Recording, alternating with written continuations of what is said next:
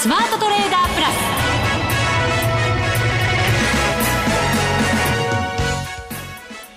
全国のリスナーの皆さんこんにちは。内田まさです。ここからの時間はザ・スマートトレーダープラスをお送りしていきます。この方にご登場いただきましょう。国際テクニカルアナリスト福永博之さんです。こんにちは。よろしくお願いします。よろしくお願いいたします。お願いします。日経平均株価と上がってきたなと思うんですが 今日は出来高も伴ってきましたね、はい、今日ちょっと安かったんですけど商いが久しぶりに多くできて。そうですね、えー、まあ、ただちょっとねあの高売りしてマイナスで引けて、はい、えー、なおかつ、まあ、これ5日え5営業日ぶりの反落ですかね。そうですね、えー、それからあとは、えーまあ、20億株超えたというところでね、これも確か20営業日ぶりぐらいだったかと思うんですけども、はいえー、まあこういう状況、まあ、要は陰線を作って商いが増えるというのは、うん、これあの翌営業日しっかりしてればいいんですけどもね。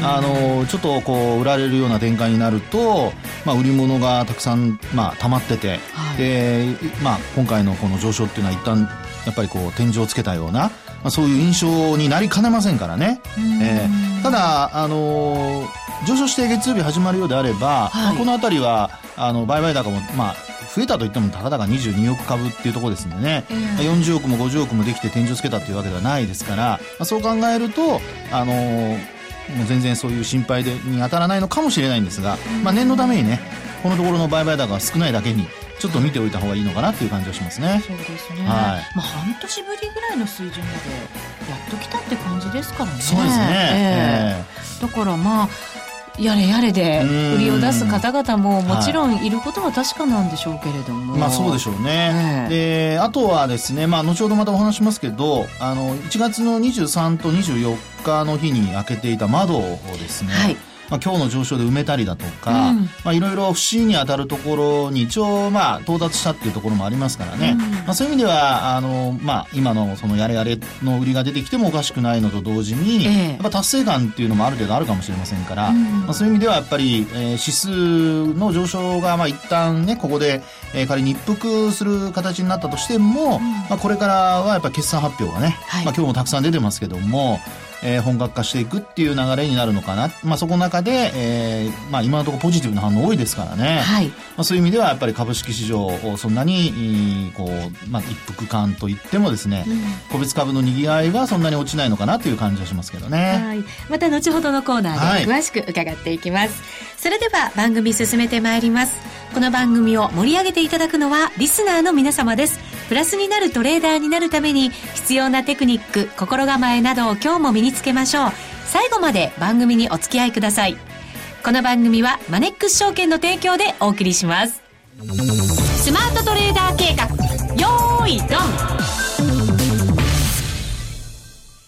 さあ、それではここからはここまでの相場、そして8月相場の見通しなども福永さんに教えていただこうと思います。はい、よろしくお願いいたします。はい、よろしくお願いします。じゃあ、まずは株からいきましょうか。そうですね。えー、あの、まあ、先ほどもお話しましたけども、あの、えー、活況の目安となる2兆円。まあ、これを20営業日ぶりにこう上回ったというね、状況で。今日は2兆2051億円できました。これは、まあ、比較的大きなというかね、久しぶりに、まあ、2兆円、スレスレというところではないですからね。うん、まあ、そういう意味では非常に良かったっていうところでしょうね。それから、あと、売買高の方も24億株。はい。はい。書いてきましたね。24億900万株。そうですね。はい、まあ、こちらの方も、比較的、まあ、20、まあ、本来、7、8ぐらい言ってくれるとね、うんまあいいんでしょうけども、まあ、夏というところで考えますと、まあなんとか、あの、旧大点かなというところではありますよね。はい。はい。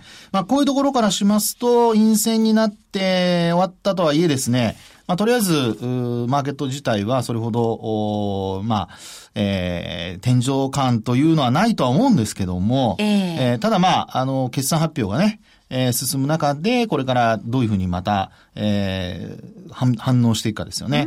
で、やっぱり一番、こう、アメリカなんかと比較すると面白いのは、あの、アメリカの場合ですとアマゾンだとかビザだとかですね、まあ、その辺のところがちょっとね、見通しを引き下げたというのがありまして、はい、で、アマゾンに関しては、あの、実際のこう、結果もあんま良くなかったと。うん、いや、あの、アナリスト予想に届かなかったっていうことなんですよね。で、それで売られたっていうパターンなんですけども、うん、あの、当時、アメリカのこの、まあ、今年からの背景をずっと見てみると、えー、そうですね。やっぱりあの、最初8%ぐらいの増益というふうに言われていたんですね。S&P500 で。うん、それがまあ6%台に落ち、うん、少しずつハードルが下がってくる中で、えー、今回、今お話したようにアマゾンの予測が結果的には、あの、まあ、結果がですね、えー、予測に届かなかったと。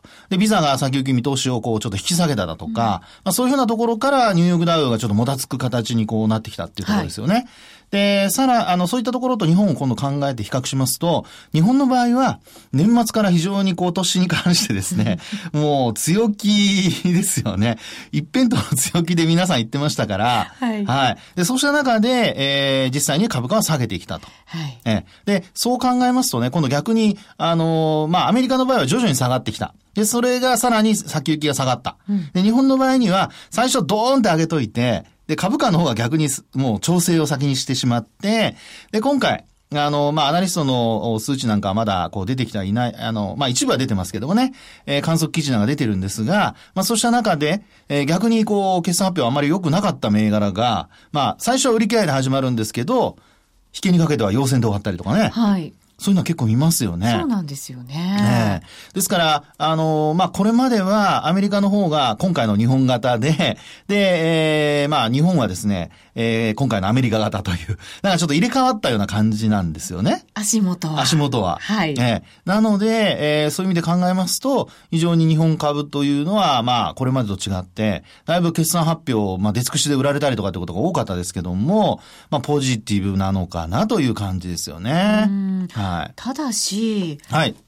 アメリカ株が上がっても日本はついていけず、はい、下がるときはさらに大きく下げるっていうのが日本株の今までの特徴だったようにも思うんですね。ですね、えー、はい。ただ今週に関して見てみるとですね、えー、昨日、一昨日ですかね、あの、ニューヨークが、あの、70ドルぐらい下げた日、その日、日本株って結果結果的に、寄り付きは安く始まりましたけども、その後プラスで終わりましたよね、小幅高でしたけども、はい、まあ、そういうところからすると、まあこれあの、為替がね、あの、すぐに次お話しするそのドル円なんかが、まあ、ちょっと円安に触れているところもあってですね、はい、まあ、支えになっているという部分はあるかとは思うんですけども、うん、まあ、基本的には、あの、ちょっとニューヨークダウが少しぐらい下げてもですね、えー、あまり影響を受けなくなってきているという。うん、これですから、まあ、決算発表の時期に来てですね、やっと日本株独自の値動きが出てきたのかなという、うん、まあ、そんな印象を受けるんですけどね。はい。決算がまずまず。まずまず。そこをじゃあ素直に受けた相場に今はなりつつあって、はい、そうですね。そこに為替のちょっと円安方向が加わって、はい、いい回転になってきてるよというのが足元相場。そうですね。うん、まあ、それもあって、えー、商いが膨らんでいるとはいえですね、えー、えー、まあ、下げたとはいえ、商いが膨らんで下げたとはいえですね、うん、えー、まだ、あそういったこう、警戒というところまではいかないのかなというね、そういうところじゃないかなと思いますね。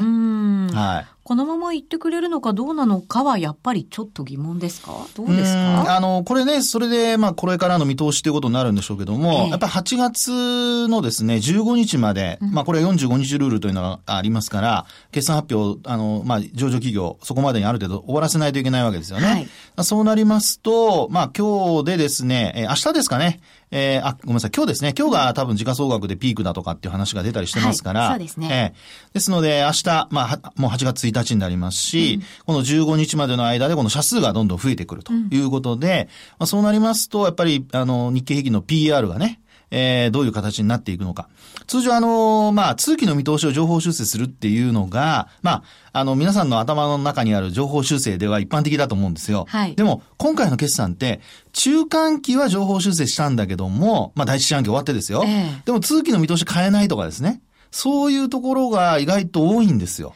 慎重に考えてるんですか？経営者の方々は。うん、あの、最初ですね、あの、思ったのは、やっぱり今回4月以降ですね、消費税の引き上げがあるじゃないですか。なので、まあ、相当やっぱ基礎の、あの、滑り出しは厳しいぞと。うん、ですから、まあ、中間期に関しても、あの、まあ、収益に関しては厳しい。見通しで多分立ててきたんだと思うんですね。うん、で、それを踏まえて通期の見通しを、まあ、5月の時点で出してるはずですから、はい、そう考えますと今回中間期情報修正したということは、うん、意外とその4月以降の滑り出しが消費税の引き上げ等で、まあ、あの、関係ない企業もあるかもしれないですけども、うん、まあ、それ全体で踏まえたときにですね、少し、えー、やっぱり、こう、巷の報道にあるように、良かったのかなと。まあ、思ったより悪くなかったと。うん、まあ、それが結果的に、こう、中間期の情報修正につながっているような感じがしますね。うん、ですから、意外と、まあ、上振れとか、まあ、そういう言葉をこう、よく目にしますよね。うん、えー、ですから、そういう意味合いで考えると、これ意外と、あの、下期に関しての、まあ、下期まだ入ってませんけどね、8月以降の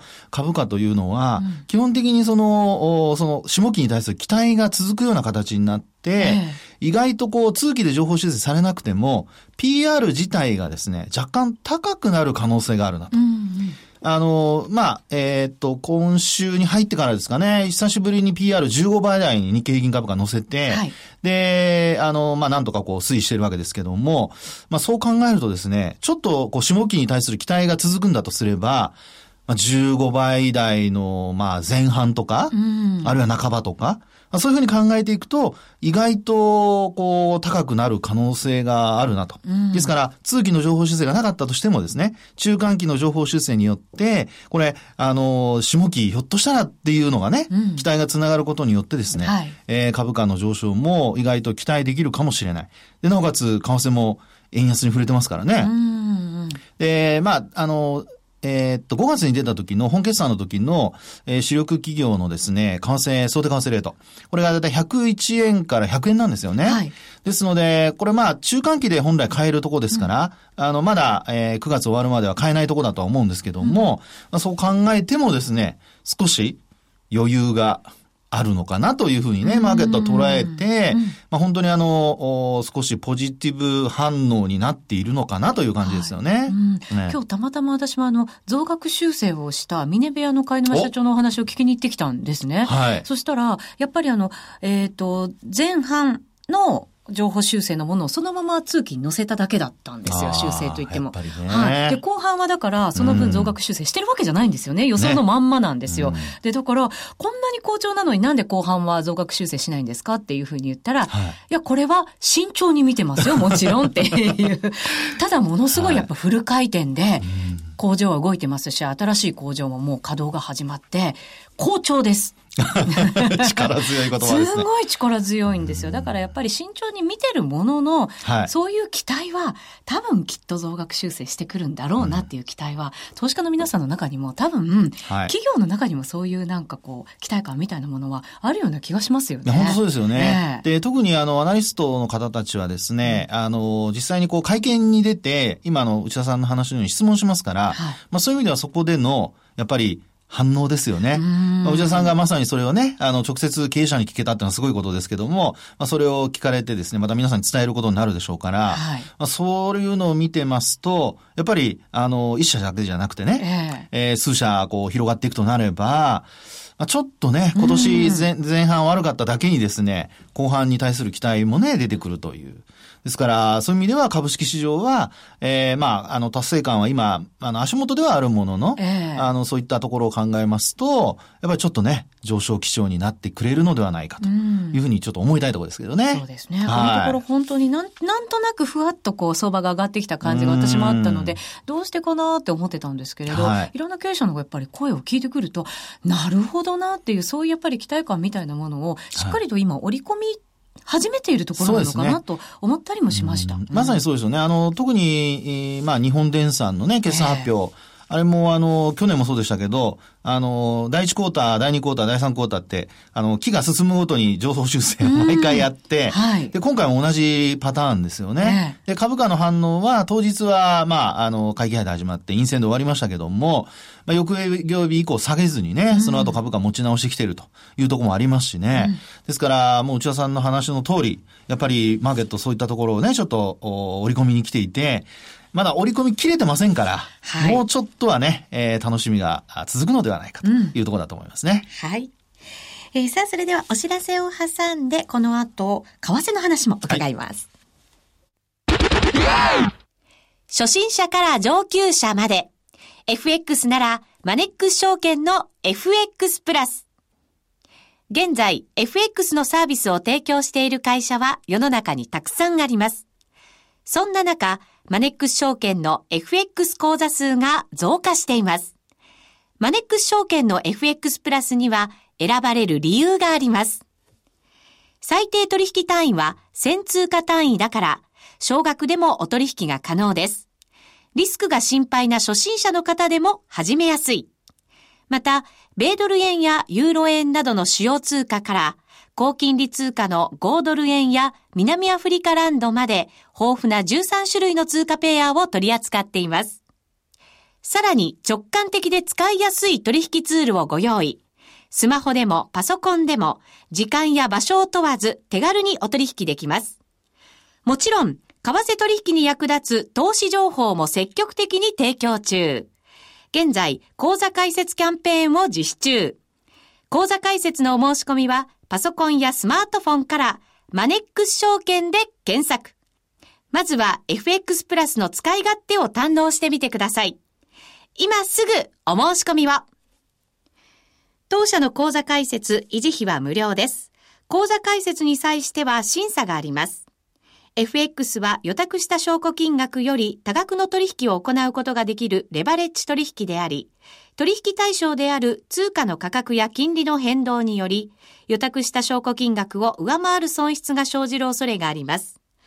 お取引の前には必ず、契約締結前交付書面の内容を十分お読みになり、リスク、手数料などをご確認ください。マネックス証券株式会社、金融商品取引業者、関東財務局長金賞第165号。ザ・スマートトレーダープラス。今週のハイライト。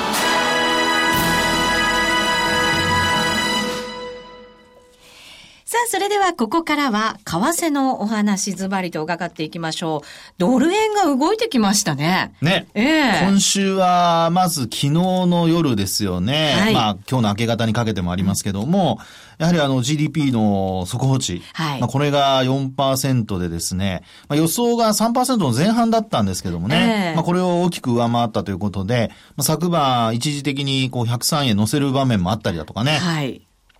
ですから、あの、まあ、これまでエネルギー貯めてたってよく言われてますけども。うん、いつ動くのか、いつ動くのかって。ねねまあ、そういう意味では、なんか、あの、きっかけがね、今回、ちょっとこう、できたのかなというところではありますよね。はい。レンジの上限ですかね。それでも。レンジというと？レンジ、ずっとレンジ相場続いてきたじゃないですか、ドル円。そうですね。そこを今完全に抜けたというふうに言えるのかどうなのか。いや、抜けたという形で言えば、うん、あの、まあ、えー、103円の半ばぐらいまで一回行った時ありますから、はい。そこから考えるとですね、あの、まだ抜けたとは言い切れませんよね。そうか、まだレンジないか。えー、ただ、あの、直近で見ると、えー、もう、あの、前回の FO、えー、っと、雇用統計の時の、高値これ抜いてますからね。そうなんですよね。ねええ、ですから、そういうところで考えると、やっぱりちょっとトレンドが変わりつつあるというふうに見ていいのかなとは思うんですけどね。うん。いよいよ。いよいよ。いよいよ。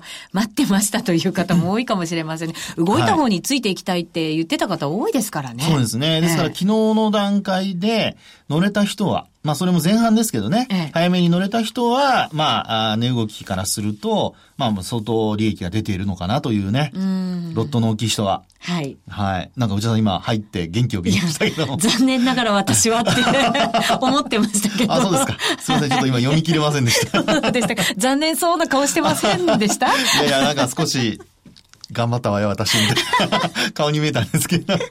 こんな時に限って他の通貨ペア見てたりするんですよね。ね残念ながら。まあでも確かにね、あの、これまで何度もね、えー、動きを見ていて、なかなか動かなかったっていうところからすると、はい、まあ今回の GDP もまあね、ましてや、あの、今回、これやっぱ変化率の大きさが、あの、一つはあると思うんですね。うん、そうでしょうね。えー、で、1、3月期は何と言いましても、あの、速報値が出てから、まあこれ寒波の影響って最初言われてましたけども、えー、その後徐々に下方修正されてますからね。はい。で、今回の第二四半期の、まあ46の GDP 速報値を見ると、一気にもうプラスの4%増、年率ですけどね。予想3%でしたもんね。そうですよね。えー、ですからその辺もですね、やっぱりドルを買うきっかけにつながったというところでしょうね。うで、あと、まあその後 FOMC では、あの、基本的には、あの、まあ、これまで通りというところで、えー、粛々と、こう、テーパリングを進めていくというところではあるんですけども、はい。あの、まあ、実際にですね、えー、これから、あのー、まだあ、消費者物価指数だとか、いろんな、こう、アメリカの、そうですね、えー、通常の経済活動の中でも、特に個人のね、経済活動を示すところで、えー、何かしら、まあ、小売りもそうなんですが、出てきて、そういった数値が良くなってくるとなると、これはちょっとね、あの、まあ、インフレとは言わないまでも、日本のようにデフレに陥るっていうことがまずなくなるとすればですよ。はい。あの、まあ、金利っていうのは、まあ、おのずと、ね、低下はしないくなるというですね、うん、ちょっと今噛みましたけど。今噛んだんですか？すいません。しなくなるというですね、そういう、あの、状況になってきてくれるのかなと。はい、そうすると、まあ、今回のね、一時103円乗せた流れが、まあ、このまま続いていく可能性が出てくるっていうところだと思いますよね。アメリカの金利、昨日は2.557、はい、その前の日が2.460でしたから、まあ、こちらもぐんと動いたことにはなりますよね。ね。で、アメリカの長期金利でいうと、やっぱり2.6前後っていうのがこれまで壁なんですよね。はいえー、特に7月に入ってからなかなかそこ抜けられないと。ですから今の2.5%の半ば、うん、これがですね、えー、2.6%台に向かうのかどうか。はい。その、やっぱり鍵握っているのがですね、鍵を握っているのが、やっぱ今晩の雇用統計であり、それから ISM の製造業ですよね。はい、今晩というか明日ですね。えー、明日ですね。はい、明日ですね。はいですので、1日の雇用統計と、この ISM、うん、この2つの結果がですね、えー、まあ、あの、バラバラになる、あの、パターンももちろんあるとは思うんですけど、えー、トレンドをね、後押しすることになるのか、ひっくり返すのか。うん、で、過去ですね、これ、あの、今年に入ってから、あの、ずっと、あの、雇用統計の後の為替と、雇用統計発表前の為替の動きを見ていただくと皆さん、よくわかると思うんですが。ドル円でいいんですか？ドル円です。ドル円で、はい。はい。これね、その発表の終初から、徐々にドルが変わり始めるんですよ。うん、で、発表当日、うん、前回もそうでしたけど、数値が、まあ、あんまり良くても、前回は動きま、動きませんでした。はい。で、その後、今度は円高に触れてるんですよね。本当だ。で、その前も、同じようなパターンなんですよ。へえ、5月も、はい、6月も、はい、7月も。7月ね、今回。うん、ね、出てくるやつも。ですよね。はい。ですから、あの、実際にですね、8月1日に出てくる7月の雇用統計の結果が、うん、まあ、どういうふうになるかなんですけども、もしですね、えー、円安に、まあ、要は結果が予想通りね、一旦円安にこう、今の流れが続いて触れたとしてもですよ、うん、まあ、その後行ってこいになる可能性もなきにしもあらずなので、ここは、まあ、慎重にちょっと見ておく必要があるとは思いますよね。で今回の、はい、さっきも話してましたけど、ええ、GDP があまりにも良かったので、はい、流れは変わる可能性も秘めてますよね。もちろんです。ですから、今回加速する可能性もあるので、はい、はいね。このところの、はい、まあ、アノマリー的ななんかこう、動きをもしかしたら覆してくれるかもしれないっていう。ね、昨日のね、上昇がちょっとあまりにも、こう、幅、久し久しぶりの幅でしたからね。はい。で、まあ、一番ちょっとね、あの、引っかかりそうなパターンが、うんあの、結果が悪くて、はい、まあ、悪いと言ってもですね、予想に届くか届かないぐらいの結果で、数値で、うん、で、まあ、一回ドンと売られると。はい。で、売られた後に買い戻されて、ドルがですよ、うん、買い戻されて円安に触れるパターン。うん、これがね、一番、あの、引っかかるパターンでしょうね。ああ、皆さんが。そうです、罠にはまるパターン、というのは、これまでもずっと言ってこいになってるじゃないですか。よ下に来たぞって言って、乗ったら、上に今度持ってかれちゃう。持ってかれちゃうっていう。そうか。まあ、レンジをね、さっき内田さんが冒頭にね、為替のレンジどうでしょうかって話ありましたけど、うんはい、まだその上に抜けたとまで言えないとすればですよ、やっぱりどっかでね、103円が、あの、今回も上値のまあ、目処というか、昨日も抑えられてますので、はい、まあ、そのあたりを一つやっぱり目処に、こう一旦ピンと動いて、ストン、うん、ストンと落として、うん、その後もう一回上がってくるとかね。わあ、その落ちたとこ狙いたいな 今話したからでしょ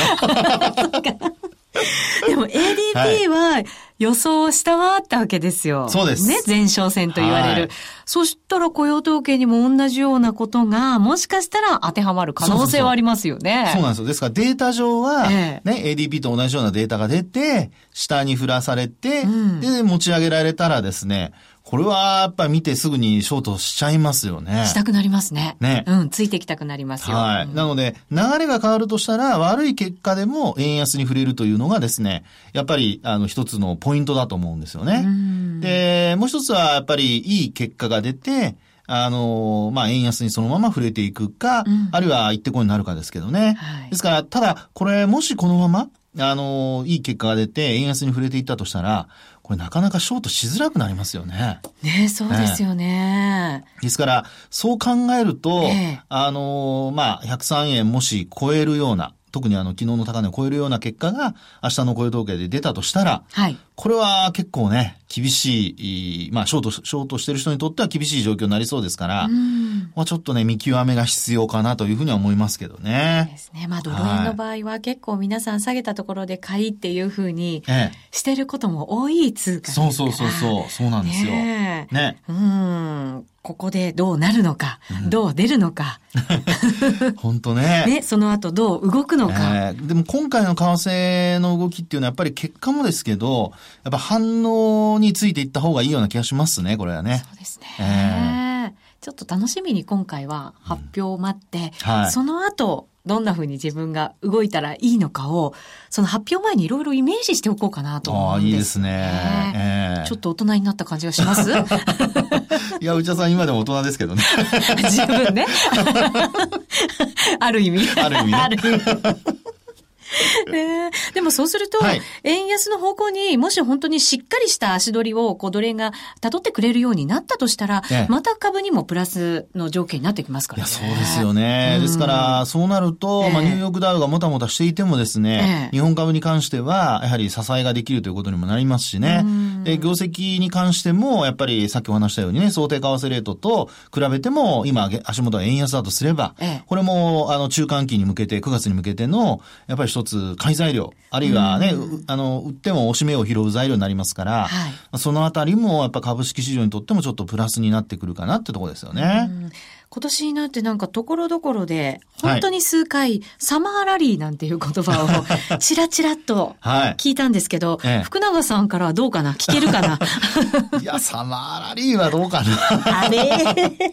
まあでも、あの、夏休みにね、ネットでトレードする人はたくさんね、いらっしゃるでしょうから、はい、まあマネック証券の口座を持ってらっしゃる方も、やっぱり株式市場ね、ちょっと夏休み、まあ、外に出るのが暑いという人は 家にこもって？家にこもるのはあれですけどね、ちょっと時間がある時にはね、ネットで簡単に取引というのもね、うん、為替も、あるいは株も、はい、両方、まあちょっと面白いかもしれないですよね。本当そうですね。そういうシーズンに入ってきたかなっていう感じがしますよね。そうそうね。本当にね。まあちょっとね、前に比べますとね、えー、株価が良くなってくれば、夏休みに商い増えるということもありますのでね。あ、そういうこともあるんですね。ありますあります。へえ。はい。えー、おととしとか、まあ、要は、あの、ごめんなさい、ちょっと政権で話をするのが分かりやすいので言いますが、民主党政権の時には、夏休みはやっぱり閑散だったんですよ。